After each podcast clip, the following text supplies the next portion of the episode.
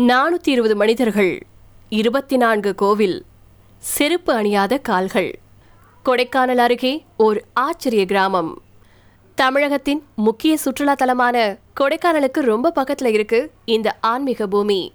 பெருசா வெளியில தெரியாத வெள்ளக்கவி கொடைக்கானல் மலையில இருந்து ஏழு கிலோமீட்டர் கீழே அமைஞ்சிருக்கு. சுற்றிலும் மலைகள் சூழ்ந்திருக்க காப்பி வாசமும் ஏல வாசனையும் ஊருக்குள்ள நம்மள அழைச்சிட்டு போகுது. நானூறுல இருந்து அறுநூறு ஆண்டுகளுக்கு முன்னாடி கொடைக்கானல் வில்பட்டியில இருந்த ஐந்து குடும்பங்களை சேர்ந்தவங்க சுயம்புவா தோன்றிய வைரவர் சிலைய மலைக்கு மேல எடுத்துட்டு போயிருக்காங்க. அவங்களுக்கு வாழ வழிகாட்டுறதா கனவுல சொன்ன வைரவர் அவங்கள அழைச்சிட்டு போயிருக்காரு அப்படின்னு வாய்வழி கதைகள் உண்டு.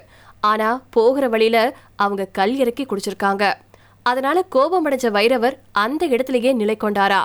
அங்க அவருக்கு கோயில் எழுப்பப்பட்டு வெள்ளக்கவி ஊரும் உருவாச்சு. வெள்ளைக்கவிக்கு பச்சை நிரம்பிய ஒத்தையடி பாதை வழியா நுழையும் போது பெரிய மரம் ஒன்று வரவேற்கும். அதுதான் ஊரின் எல்லை. அந்த இடத்துல இருந்து ஊர் மக்களும் ஊருக்கு வரும் மற்றவங்களும் தங்களுடைய செருப்புகளை கலட்டிக்கணும் செருப்பு வைரவருக்கு உகந்தது இல்லை அப்படின்னு ஊர் மக்கள் சொல்றாங்க. மலை கிராமமான வெள்ளக்கவியில தார் ரோடு கூட கிடையாது. காடுகளையும் ஊரின் கரடுமுரடான பாதைகளையும் மக்கள் செருப்பு இல்லாமையே நடக்கிறாங்க. வெள்ளக்கவி மக்களுக்கு பெரும்பாலும் குடிப்பழக்கமே இல்லை. அப்படியே குடிச்சாலும் ஊருக்குள்ள அனுமதி கிடையாது. அன்னைக்கு நைட்டு அவங்க வெளியிலேயே தங்கிக்கணும் அப்படிங்கறதா விதி. இந்த ஊரினுடைய சாமிகளுக்கு போதை பழக்கங்கள் எதிரானது. வெள்ளக்கவிய ஆன்மீக பூமியா கருத இது போன்ற தீவிர நடைமுறைகள் மட்டும் இல்லாம இன்னொரு காரணமும் இருக்கு. இங்க ஏறத்தாழ நூத்தி பத்து குடும்பங்கள் வசிக்குது. அவங்க இருபத்தி நாலு கோவில்கள்ல இருக்கக்கூடிய பல தெய்வங்களை வணங்குறாங்க. இந்த ஊரின் உருவாக்கம் வைரவரால இருந்தாலும் ஊரின் நடுவில் இருக்கக்கூடிய பிள்ளையார் கோயில் முக்கியத்துவம் வாய்ந்ததாக இருக்கு.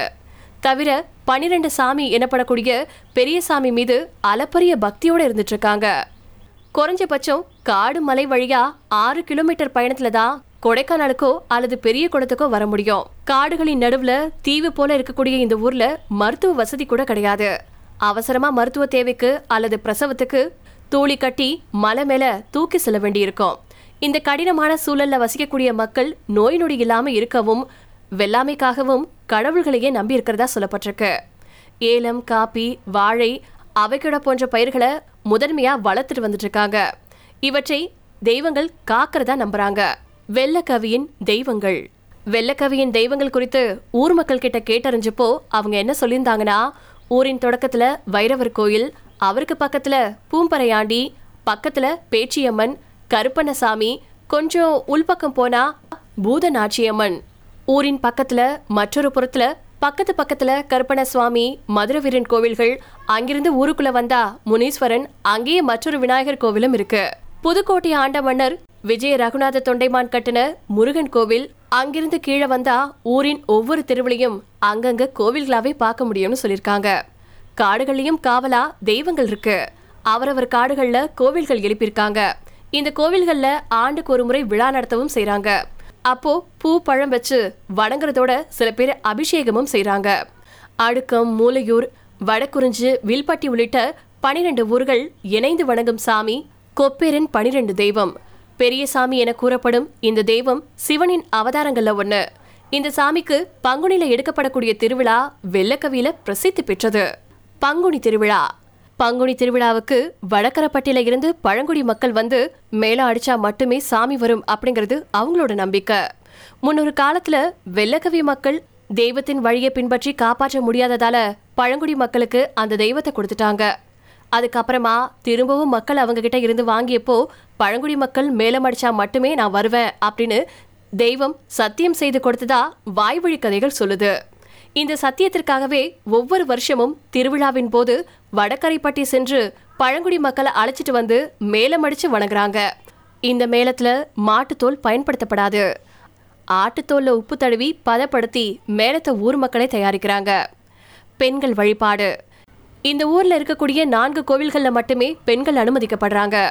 பெரும்பாலான கோவில்கள்ல பெண்கள் வெளியில இருந்து பூசாரி கிட்ட திருநீர் பிரசாதம் பெற்றுக்கொள்ளணும் மாதவிடாய் காலங்கள்ல பெண்கள் ஊருக்குள்ள தங்குறது கிடையாது. ஒன்றரை கிலோமீட்டர் தள்ளி வசிக்கிறாங்க. அவங்க தூரத்துல இருக்கக்கூடிய ஆத்திலேயே குளிக்கவும் செய்யறாங்க இங்க இருக்கக்கூடிய கோவில்களின் அத்தனை சமாச்சாரங்களையும் ஆண்களே பாத்துக்கிறாங்க. மாதவிடாய் வரும் பெண்கள் நான்கு நாட்களுக்கு வீட்டுக்குள்ள நுழையறதே இல்ல.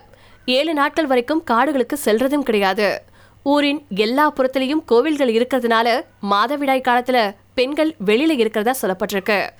இதனாலேயே யாரும் செருப்பு அணியறதும் கிடையாது.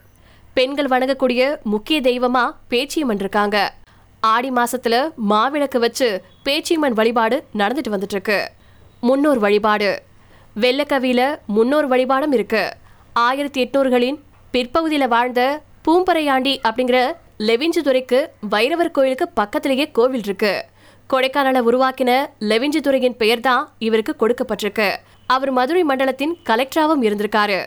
ஆங்கிலேய அரசின் அதிகாரமிக்க பொறுப்புல இருந்த துரை வெள்ளக்கவிய பார்வையிட்டாரு. அந்த காலத்துல இப்போதைய கொடைக்கானலுக்கு வெள்ளக்கவியை தாண்டி தான் செல்லணும். ஒரு முறை லெவிஞ்சி துரை தன்னுடைய கட்ட விரலை தூரத்துல இருந்து வில்லால அடிக்க முடியுமா அப்படின்னு சவால் செஞ்சதாவும் அந்த சவால்ல பூம்பரையாண்டி வென்றார் அப்படின்னும் சொல்லப்பட்டிருக்கு. அப்போதுதான் பூம்பரையாண்டி திறமைய மெச்சித்த.